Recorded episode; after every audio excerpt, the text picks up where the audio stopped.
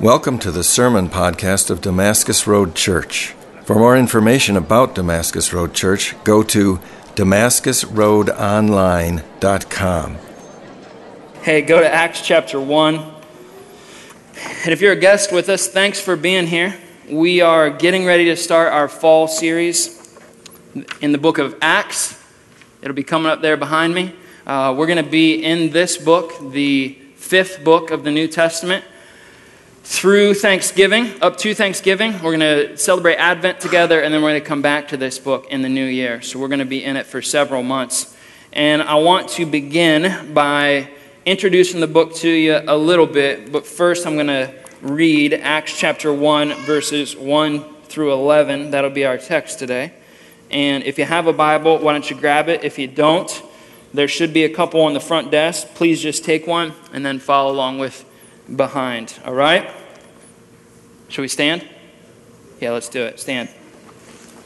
After that, you can rest your, your sore quadriceps, all right? Acts chapter 1, verses 1, we're going to verse 11. In the first book, O Theophilus, I have dealt with all that Jesus began to do and teach until the day when he was taken up. After he had given commandments through the Holy Spirit to the apostles whom he had chosen, he presented himself alive to them after his suffering by many proofs appearing to them during 40 days and speaking about the kingdom of God. And while staying with them, he ordered them to not to depart from Jerusalem, but to wait for the promise of the Father, which he said, You heard from me, for John baptized with water, and you will be baptized with the Holy Spirit not many days from now. So when they had come together, they asked him, Lord, will you at this time restore the kingdom to Israel? And he said to them, It is not for you to know times or seasons that the Father has fixed by his own authority but you will receive power when the Holy Spirit has come upon you, and you will be my witnesses in Jerusalem and in all Judea and Samaria and to the end of the earth. And when he had said these things, as they were looking on, he was lifted up, and a cloud took him out of their sight. And while they were gazing into heaven, as he went, behold, two men by them in white robes stood beside them in white robes and said, Men of Galilee, why do you stand looking into heaven? This Jesus, who has taken up from you into heaven, will come in the same way as you saw him go into heaven. Let's pray.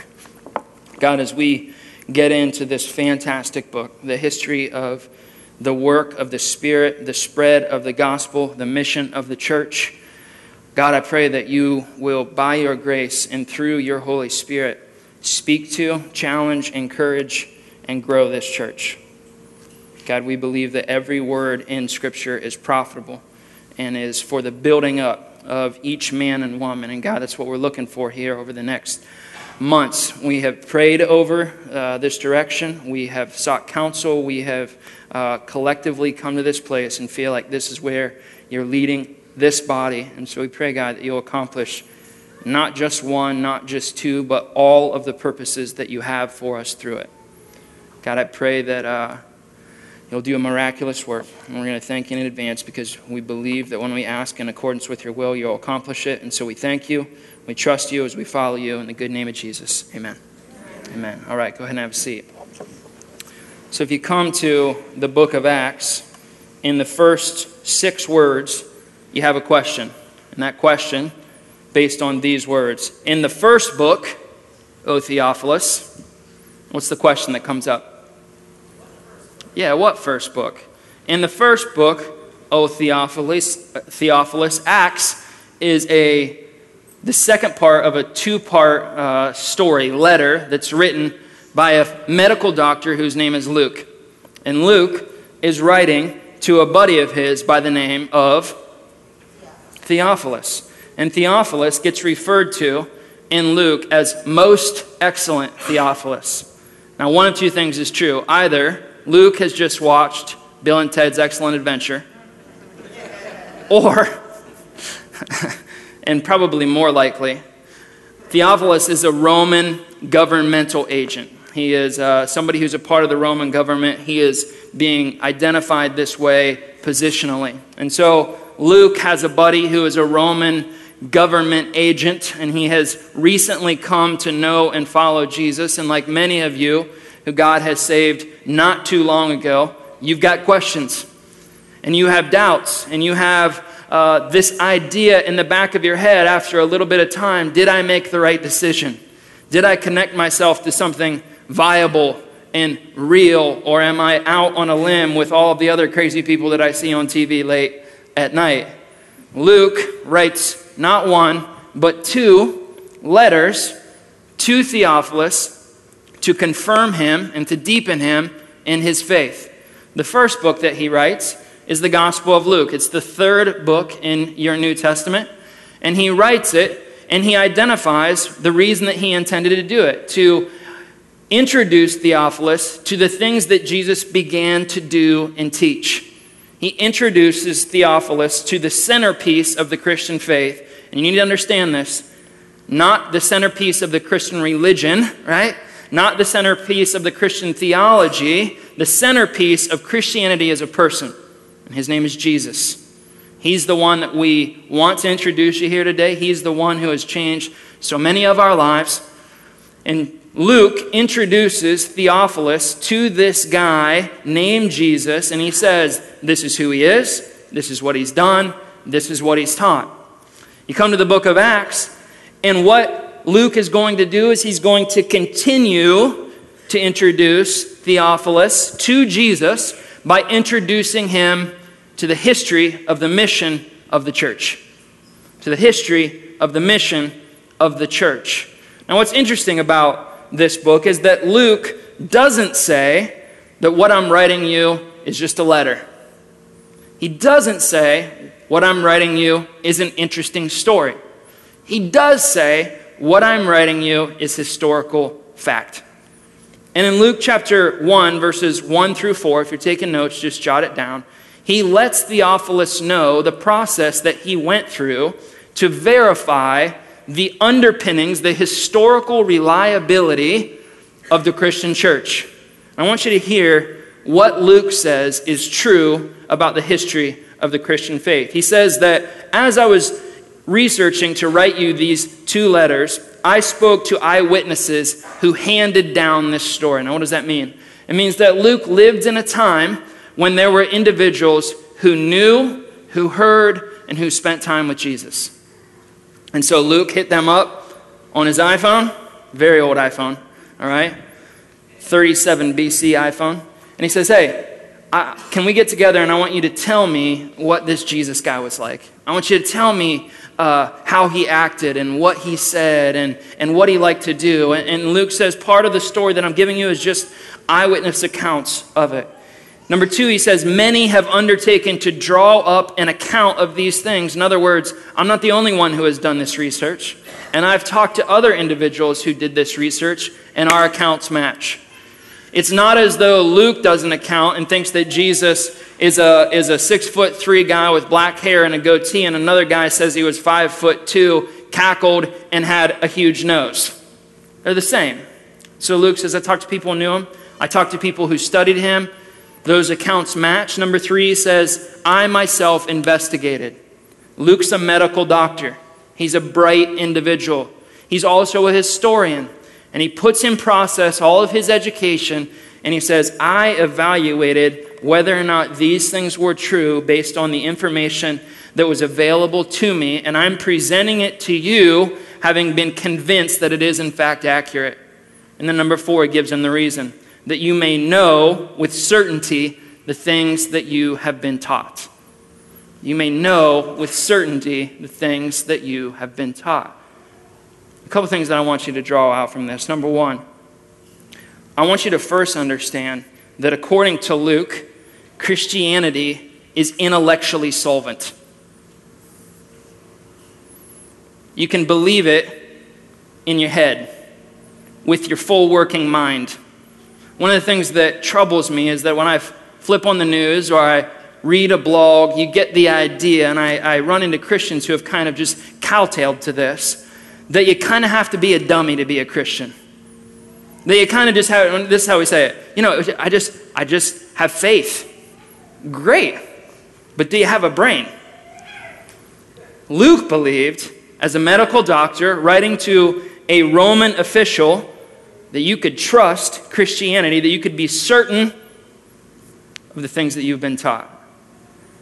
Now, the thing that's interesting about this book of Acts is that it is a historical document, and so what that means is that it's, it's descriptive. It's, it's a telling of things that occurred. And that's important for a couple reasons. I want to say this how Tim Keller said it. He says that because Acts is a historical document, we want to be certain to, on one hand, not get too close, and on another hand, not get too far. Let me tell you what I mean by that. A couple weeks ago, Tony and I went to Chicago, to Wrigleyville, for a community group's micro conference. We went to this old, former Swedish Baptist church with all the ornate, beautiful architecture, heard some great teachings, had a great time, walked out of the building, took a left, walked down 0.6 miles, and I was standing in front of Wrigley Stadium. And so I did what anybody in 2014 does. I reached into my phone, got my cell phone, or reached into my pocket, got my cell phone, and took a picture. All right? And I put it on Instagram so that y'all could share in the uh, great stadium with the god awful, terrible team. All right? but if I, someone goes, oh, if I was sending you an email and letting you know uh, what Tony and I did, and as you're reading down through that email, I say, we went to the conference, we walked out of the building, we took a left, we walked 0.6 miles, and we were standing across the street from Wrigley Stadium. Would you think to yourself, Tim wants me to go to a church in Wrigleyville, walk out the door, take a left, go 0.6 miles, stand in front of Wrigley Stadium, and Instagram it? Would you, want, would you think that? What would you think? Tim's telling me what happened. Descriptive. Acts is descriptive in that regard. It's this happened. It's this reliably happened. You can trust that it's happened. And so, because of that, there are certain elements of Acts that we say, that happened, but that it happened doesn't mean that it's happening. At the same time, we don't want to get too far because there's so much commonality and so much in the stew of the book of Acts that is still in the stew of the church of God, and we don't want to get too far. The Holy Spirit is still the Holy Spirit. The gospel is still the gospel. God's people are still God's people. We are still called and commissioned to the same work in our time and in our place. And so we want to be careful to say, I'm not going to take a descriptive and make it prescriptive, but I'm also not going to say that nothing in it's prescriptive. Fair enough? Number three, in Luke's mind, Luke believes that the best response to his doubting friend's faith is to tell him the story of the church. I want you to think about that for a second. And this is something that we're going to talk about quite a bit over the coming weeks. If you were talking to somebody who was brand new a follower of Jesus and they had a lot of questions and a lot of doubts, how many of you would tell them the story of this church? You see, whenever you think a little bit about the confidence that Luke has in the church, it's a confidence that I think some of us have lost. Luke believed that if I tell you about this church, you're going to want to follow Jesus more. You're going to believe him more deeply. You're going to want to do what he's called you to do. If I just tell you about what the church is and who the church is and what God's doing in the church, you are going to want to be a Christian. And that is deeply, deeply convicting to me. Because I know a lot of people who they know the story of the church, and that's why they don't want to be a Christian. And so, what we want to do here over the next coming weeks is we want to take a good, long, hard look in the mirror by God's grace and through the power of the Holy Spirit and say, God, would you make us the kind of church that if somebody had doubts, they could look at Damascus Road and say, I still have questions, but I can't explain that. Amen? Amen. That's what we're shooting for here, and that's what Luke believed. Theophilus, a thinking, bright, influential, probably affluent man, if I tell you the story of the church, you'll want to follow Jesus. And that's what the book of Acts is. Luke then takes the Gospel of Luke, explains what Jesus began to do, takes the book of Acts, and explains what he continues to do through the people that he has saved. And what I want to do today is I want to give you three points that I think properly frame for us the rest of the book of Acts. Properly frame for us the rest of the book of Acts. Now, I would encourage you to start taking notes. You got a space on your bulletin. I don't want you to take my word for it. I want you to go home and you can study this throughout the week. You can study this in your community group. But this is a great on ramp for you to begin to study through the book of Acts with us as we're doing in this corporate gathering. And so on the back of your bulletin, there's a space. If you're up for it, take these notes down. Point one to frame up the book of Acts. Number one, God has used and does use normal people to fulfill his plans. God does use and God has used normal people to fulfill his plan. John Stott makes an interesting point about Christianity. He says that Christianity is the only faith in which the founder accomplished his entire ministry in his lifetime. Let me say it to you the other way. Lots of times when you read down through world religions, you'll see that there was a prominent figure and they were doing their thing and they were teaching and living and influencing, and then what happened to them? They died. It doesn't mean that all the beliefs went with, but they left work undone. John Stott says that Christianity is unique in that if you go to the back office of Jesus' business place, you don't find a bunch of projects undone. It's not as though Jesus was surprised by his end. What that tells you about Jesus is that Jesus knew exactly how much time he had and came for specific purposes that when they were accomplished, what did he do? He left. When they were accomplished, he left. And so the story of the founder of Christianity is that he was born of a virgin, that he lived a perfect life, that he called disciples to himself, that he preached of the kingdom and himself as the Messiah, that he was crucified on a cross, that he rose again bodily three days later, that he discipled the apostles for 40 days, and then he went home. Just like he planned. Just like he planned. Jesus was always entirely in control of his time on earth. Jesus wasn't a victim. Jesus wasn't caught up in a political movement. Jesus is God and came here to earth to institute and install his kingdom in normal people so that it could go to the ends of the earth. That's what he did. And the beautiful thing about Jesus being so deliberate and his vision being so pronounced is that we see exactly what he intended to do. And what he intended to do was take 11 completely normal people to change the entire world. That's what he intended to do. Let me say it to you this way He didn't pick especially wealthy, especially educated, especially intelligent, especially influential people.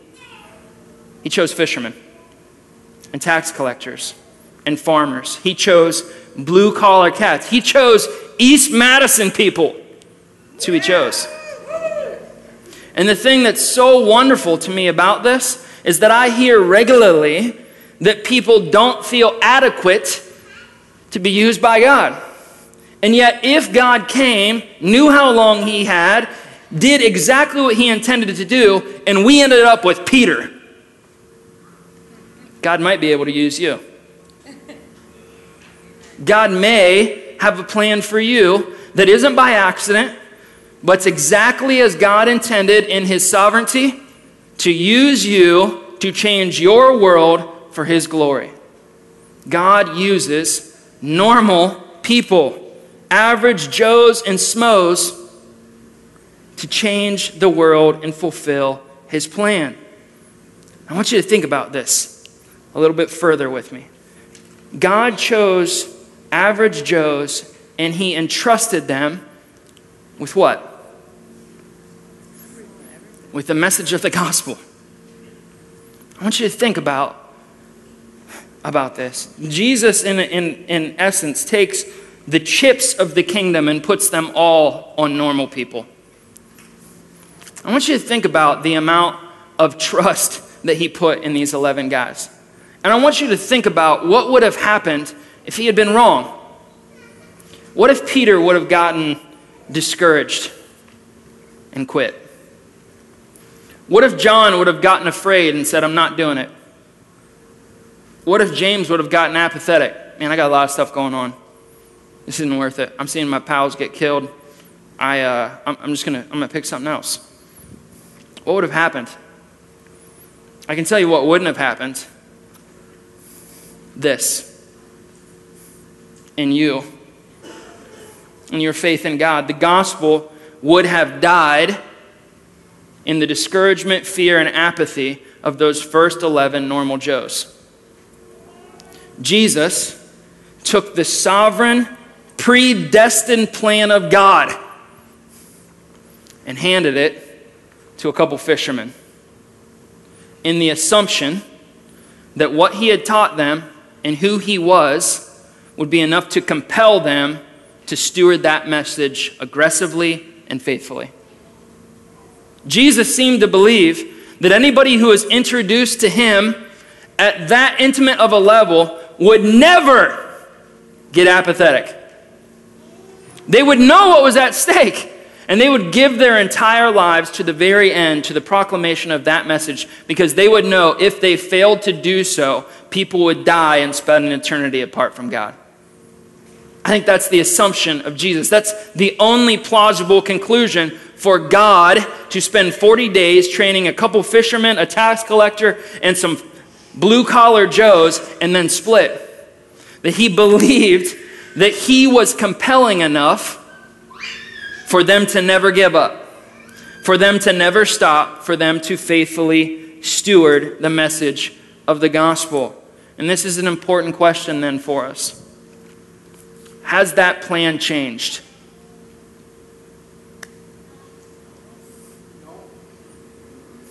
You need to understand that it's not like it's not like Jesus intended to get some better candidates, but they wouldn't go along with it. These were Jesus' first picks. This was plan A, and there was no plan B. There was no, if you guys screw this up, I'll just. I want you to understand something, guys. That same plan is today. And instead of some fishermen, it's bus drivers, salesmen, construction workers, engineers. It's you and me. And what happens to the furtherance of the gospel in Madison if you and I get discouraged and we quit? What happens to the furtherance of the gospel if you and I get afraid and we refuse to be bold? What happens to the furtherance of the gospel on the east side of Madison and beyond if you and I get apathetic because of how busy we are? The same thing that would have happened if Peter, James, and Paul had. There are people within the networks of our relationships that if we fail to understand that the plan A, the only plan that God has ever instituted and furthered, is you and me, normal Joes. If we fail to understand that, there are people in Madison who are going to draw their last breath, stand before God, and be separated from Him for all eternity. That's what's at stake. God did and does use normal Joes and Janes to further his plans and purposes for his glory. God did and does use people like you and me to make sure that people know who his son is and that he loves them and that he wants a relationship with them and that he's not angry, but that he's near and present and ready to save them. What does the Bible say? How are people going to know if no one goes how are people going to hear if no one tells? That's talking to me and you. The book of Acts is the historical document delineating the faithfulness of some fishermen, tax collectors and normal people who said, We can't stop. We won't stop. There's too much at stake. And I'm discouraged, and I'm afraid, and I'm busy, but the gospel is bigger than all of that. I for sure should get an amen right there. I know I haven't been preaching for a couple weeks, but you know. Yeah. In order to understand the book of Acts, you got to understand that everything that happens is from normal, overwhelmed people saying, There's too much at stake. We're going to follow God, we're going to proclaim the gospel. There is no plan B, and we know that. Number two, they were and we are given three things. Acts 1 and verse 8. Acts 1 and verse 8. But you will receive power when the Holy Spirit has come upon you, and you will be my witnesses. You will be my witnesses in Jerusalem and in all Judea and Samaria to the end of the earth. The first thing that he gives these individuals that he articulates, you are my one and only plan. The first thing that he gives them is a location. A location to start. And where is that location? It's Jerusalem, which also happened to be what?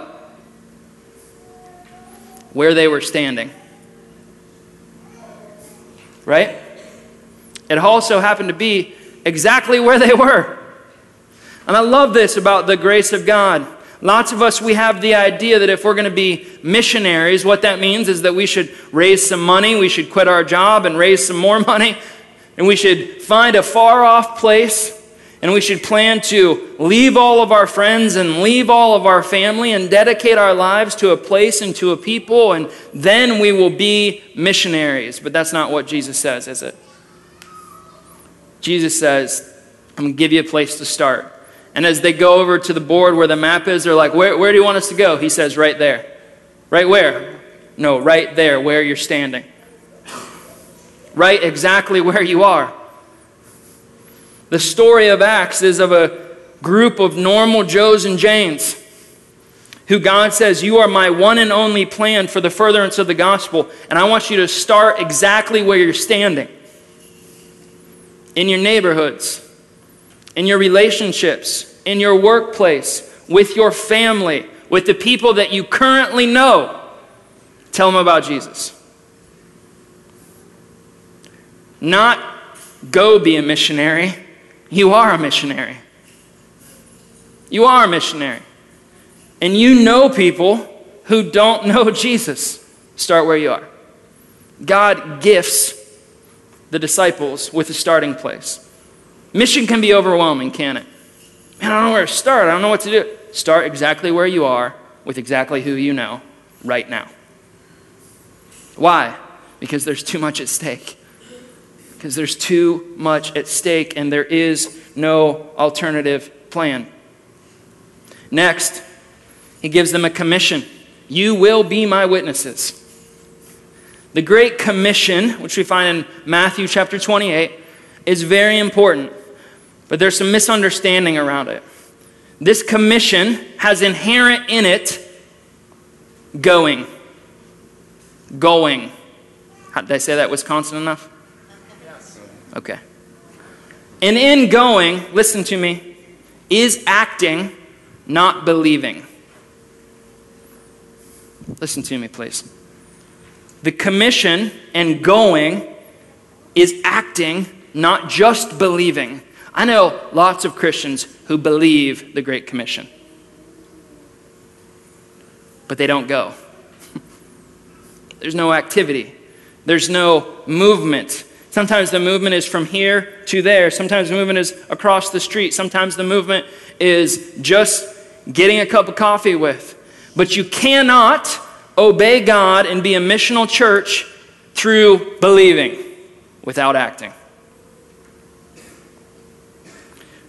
I am uh, as much of a theology nerd as anyone in this room.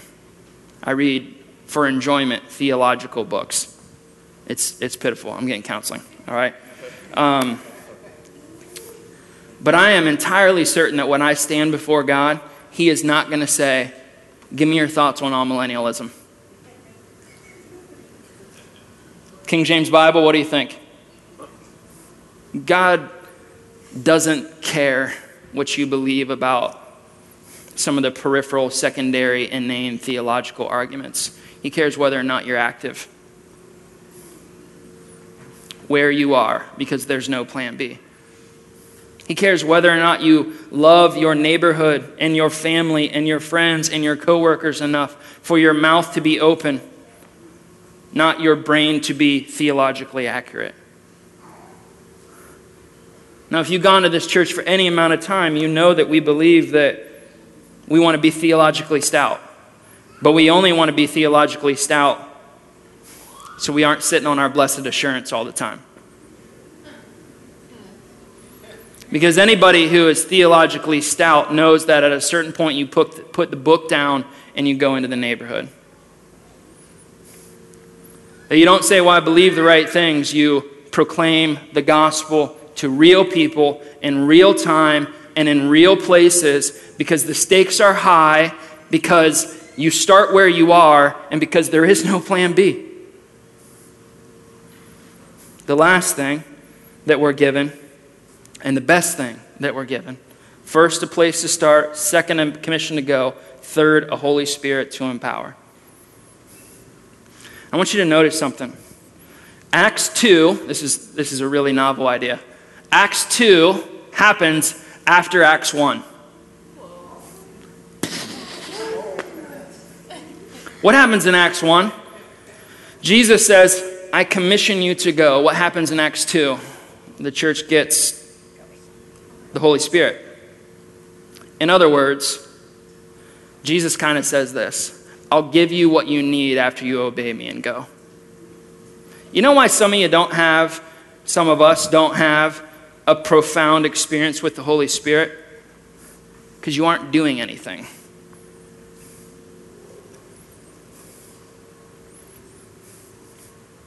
That's why. Because you aren't doing anything. Some of you say, man, I don't, I don't know how, I, how to give the gospel. Have you ever tried? I don't know how to serve my neighbor. Have you ever intended?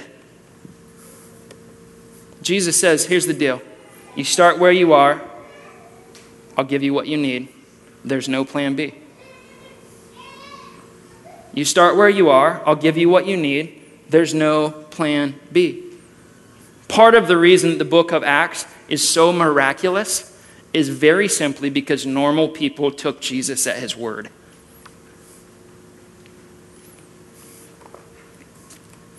Part of the thing that would make Damascus Road the kind of church that you would use as collateral evidence to somebody who had doubts is just if normal people took Jesus at his word.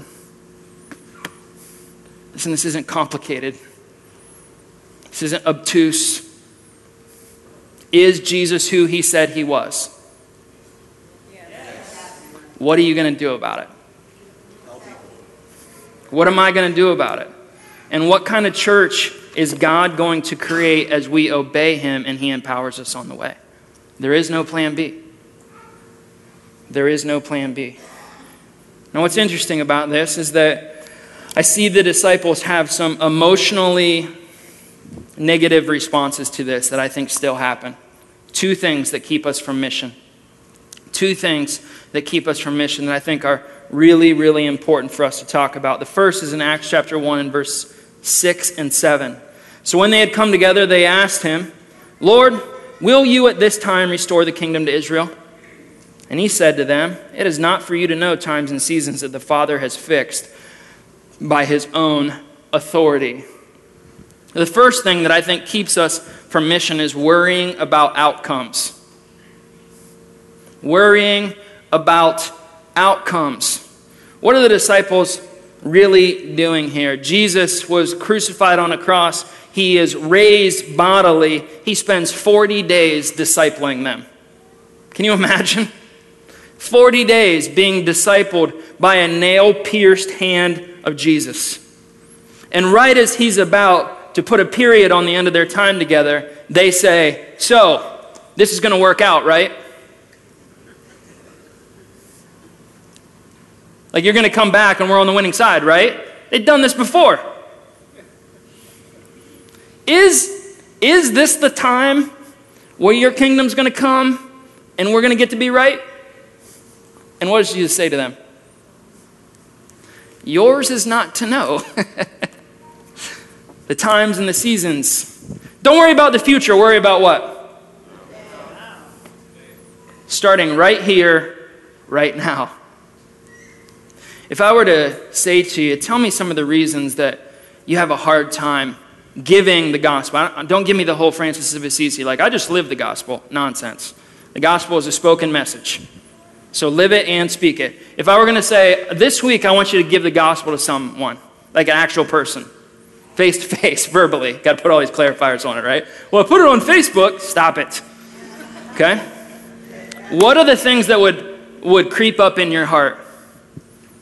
Let me tell you some of the things that would creep up in mine. I don't want them to think that I'm a far right wing, goofy conservative here in Madison. I don't want them to think that I'm a racist and a bigot and a. I don't, I don't want that. I don't want them to think that I'm foolish or unintelligent. I don't want my reputation to be shot. I mean, I go to these places, I'm, I'm a regular at a couple of these places. I don't want to be avoided because I'm that guy. I don't want to mess it up. I mean, it's an important message. I don't want to say the wrong thing. Like, I should have turned left, but I turned right, and then no. I don't want them to reject me. I don't want them to mock me. What are all of those things? Outcomes in the future. Aren't they? You know what I'm doing? This is going to go well, right? And what does Jesus say? It's not for you to know. Not for you to know. God does not require you to dictate outcomes, He requires you to open your mouth.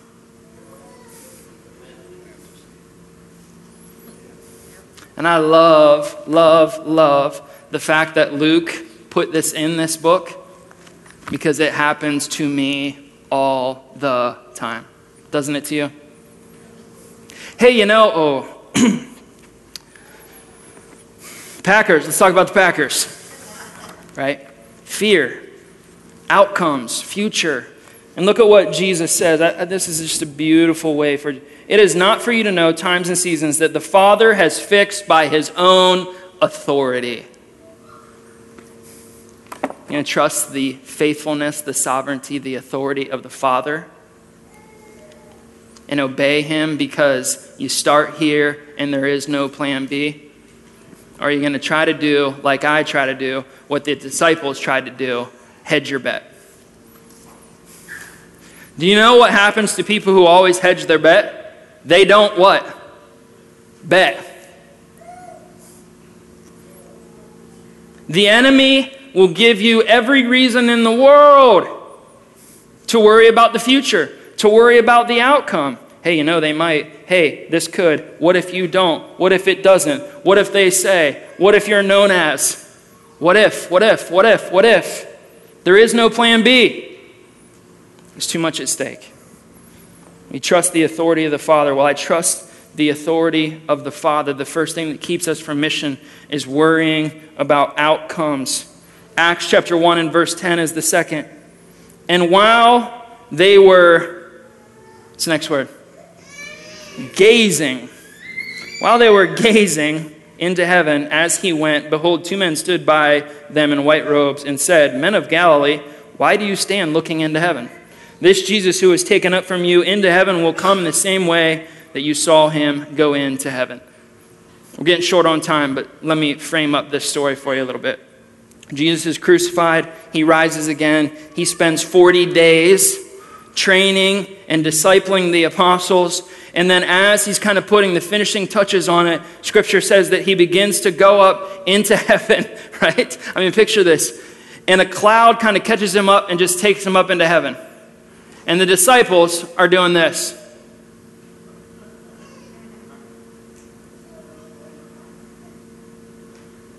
And so, as they're standing there gazing, God sends two angels. And this is what they say What are you looking at? Uh, well, I just feel like something big's about to happen. And what do the angels say? That guy who went up will come back, but until then, let's go. How many of you guys watched college football yesterday? A couple of you. Easy with the Ohio State. I know they lost, all right? Golly. I'm like, how many of you guys have leather shoes? You mean like the ball they play with when Ohio State lost? Whatever, all right? Every time you watch a game, you see the coach doing the same thing. What's he doing? Come on, come on, come on. That's what the angels do. Here's, what, here's what's going on the disciples are waiting for something to happen before they get busy. And so God sends two angels. Let's go. He's gone. He'll be back, but he's gone. Let's get busy. Let's get busy. And I, I, have a little bit of a imagination. So I, I can picture Peter with his mouth gaping. And he does one of these. like stuck between the glowing guy and. What are you looking at? Why are you glowing? Right? And what does the angel say? There's nothing else that's going to happen. It's time to get busy. Can, can I tell you something? You have everything you're going to get. You've had every experience you need. You've been told everything you need to be told. You got the book, you got the spirit, you got the commission, you got the place to start. Let's go. Let's get busy. Yeah, but what if I feel like I need, you don't. But if this, you don't. But I need to get, you don't.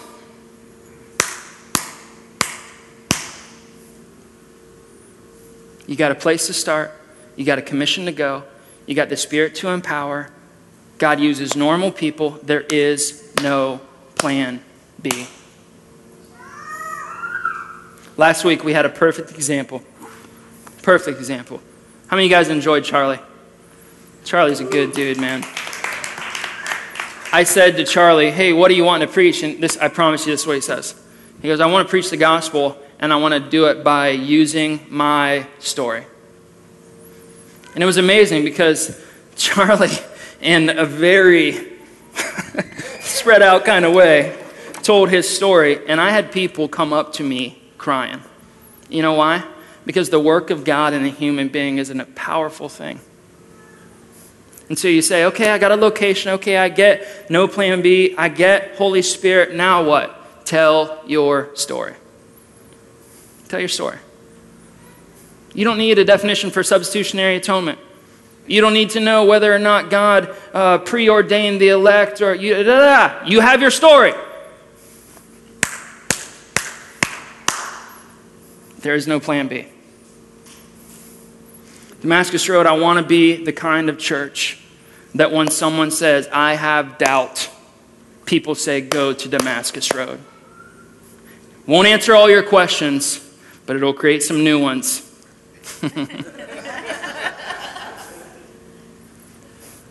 but the only way that by God's grace that happens is if we stop gazing we stop worrying about outcomes. We stop believing that somebody else will do it and we need something else. And we start understanding that there is no plan B. That God has saved the people here in Madison. We aren't the only ones. But that every one of us needs to be aggressively busy in sharing our story of how God saved us because the stakes are eternally high. Because the stakes are eternally high. Stand with me if you would. A couple ways that I'd like for you to think about responding. The first is we'll have some people in the back who maybe you're in here today and you have questions. Maybe you're like Theophilus, right? You've got questions, you have doubts. We would love to talk to you. We'd love to talk to you. There'll be people in the back to pray for you. I'm going to be up here uh, afterwards. I love, love, love to chat with you. If you got other things going on that you want some prayer or some encouragement, the back left, my, your right, my left would be the place to do it. If you are a follower of Jesus, we remind ourselves weekly that God has saved us through Jesus, his blood and body on the cross. And so we take communion together. I'd invite you to do that. And then lastly, we sing. We kind of punctuate our time together by praising God as a family. And so I'd invite you to do any of those things. Pray with me if you would. God, I thank you for your grace. You saved me, not worthy, not searching, not interested. You intersected this normal Joe's life you gave me a transcendent commission. You gave me a place to start, and you put your Holy Spirit inside of me. God, forgive me for the times that I'm gazing. Forgive me for the times that I'm worried about outcomes. Forgive me for the times that I think somebody else will do it, or somebody else could do it better, or I need something else. You gave me a story, you gave me a place to start. The stakes are too high, God. There is no plan B, it's us. It's your spirit indwelling your people in a time and place for the purposes of your glory. So, God, would you energize our hearts for people who are far from you? Break our hearts and give us a supernatural boldness to see them saved by a glorious Savior who loves them more than anyone ever has or will. God, would you accomplish these things? Make us that kind of church for your glory and for our joy in the name of Jesus.